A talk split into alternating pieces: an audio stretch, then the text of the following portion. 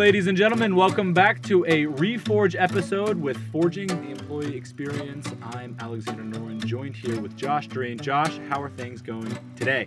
Things are wonderful, and I'm super excited to talk about our conversation with Michael Beck. We had a great conversation with Michael, some, some tremendous insights. I mean, here's a guy who has been working with organizations and their leadership for so long.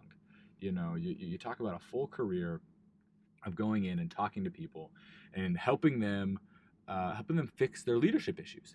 Yeah, and, and it's really interesting too because we hear all these definitions of engagement. He gave us such a simple one that that I'm really excited to flesh out a little bit. He just said, engagement is commitment versus compliance. Yeah, and and and that idea that compliance, right, obviously, is this concept that you know employees just doing what they have to to get by. Commitment, you know, they're throwing their whole heart and soul into it, and and that was a very concise, streamlined, and, and I think a wonderful way to put it. Because really, at the end of the day, if your employees are engaged, they're committed. They're in it. They're they're they're in it for for the success of the company, for the good of the team.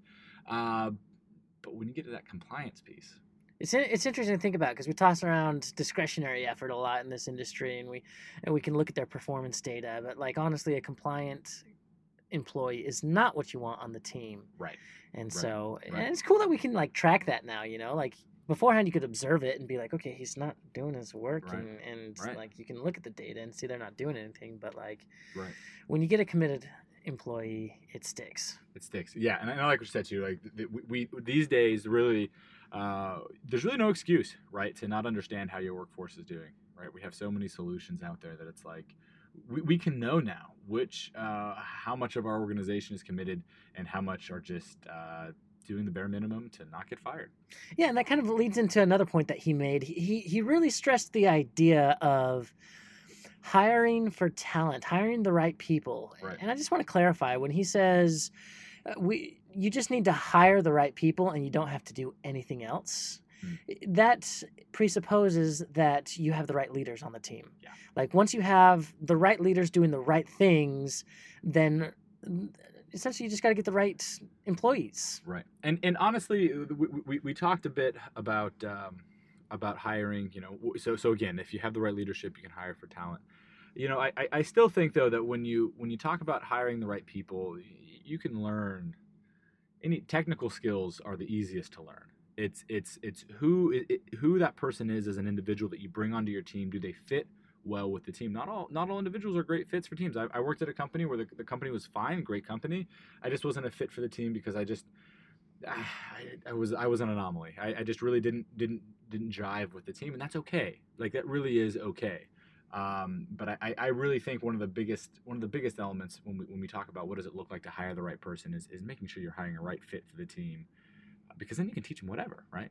Right, and and there's so much more that's going into onboarding in today's world Mm. beyond just the resume. Like the resume is a, a nice little look at your life and seeing that you have been successful. But man, like the the recruiters that they hire, the Right. third party recruitment agencies that they work with, The web searches that happen. yeah, and and the psychological evaluations that IO psychologists will do with you if you're working for like a major organization. Like Sure. like we understand that talent is expensive and onboarding takes a lot of work, but like we're we're really realizing as like companies across the world that Right. once you get the right person on your team and they're committed, they're gonna stay. You know, I watched a YouTube video the other day of a young woman singing her resume to uh, a, a potential employer, and I thought to myself, talented, uh, probably wouldn't hire her. But uh, I'm just jealous. I guess it depends No, on the industry, right? Because yeah. this is the voice, man.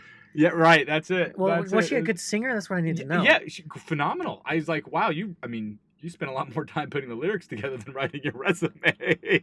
Wow. so all of that is just to say we're in a new world of, of, of, of hiring and, and, and it looks very different than it did, you know, 10 years ago.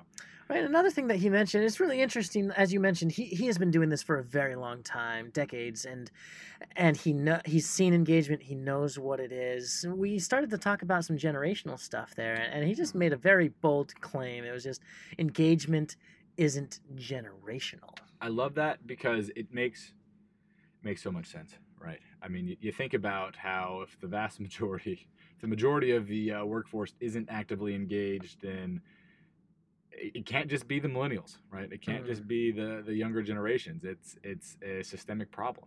So stop blaming us. it's not our fault. We didn't do it. We were just the only ones willing to complain about it.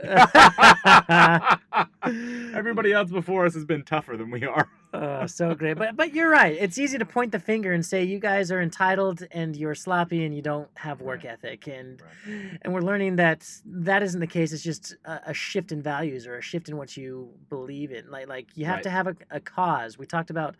Simon Sinek's golden circle. You, Yeah. you need to start with the why, and if you got the why in place, like any generation is going to rally behind you. And and talking about those values and behaviors of an organization, it was interesting. His definition of uh, company culture, I thought, was really fascinating. He said a, a company culture are the values and behaviors that an organization tolerates. And I thought this was a really interesting way to put it, and, and I think very accurate because really at the end of the day, an organization can say we value X or we uh, we like these behaviors, and they can say that all they want, but if they tolerate poor behavior, if they tolerate uh, values that are contrary to what they want them to be, then that is is really what the company culture is. That's what it becomes. Yeah, I, I can't help but make a relation to like a parent raising a child. You, Sure. you set guidelines and rules and expectations, and that kid is going to do everything that they can to kind of bump up against those and Oh, 100%. test the borders and, oh my and see if you're really going to follow through with your consequences. And if they find out that what you say is different than what you actually do, right? then those values become null oh, 100%. immediately. Oh, that's the biggest. So, so, so we, we both have toddlers, and it's and it's watching the look on their face when they know they're boundary pushing, and they do it anyway, just to make sure that you are serious about about what you say. And it's, it's the same things with adults. Adults are the exact same. We we have a tendency to boundary push, and uh, if an organization tolerates behavior that they don't like, then that behavior will become uh, an integral part of their culture, or at least a part of their culture, and um, can lead can lead to some serious problems. So. Yeah, so uh, listeners, keep that in mind as you are continuing to push your values. Mhm. Is that something that you are truly living? Right. And is that something that you are instilling in your employees, especially your your lower level managers? Are they are they the ones that are kind of being the examples of these values and these behaviors? Because if you are tolerating even a little bit beyond, that that could lead to some complications in the culture you're trying to build. Absolutely right. All right, that is wonderful. Thank you so much for listening to this Reforge episode. We'll look forward to seeing you on the next. See you next time.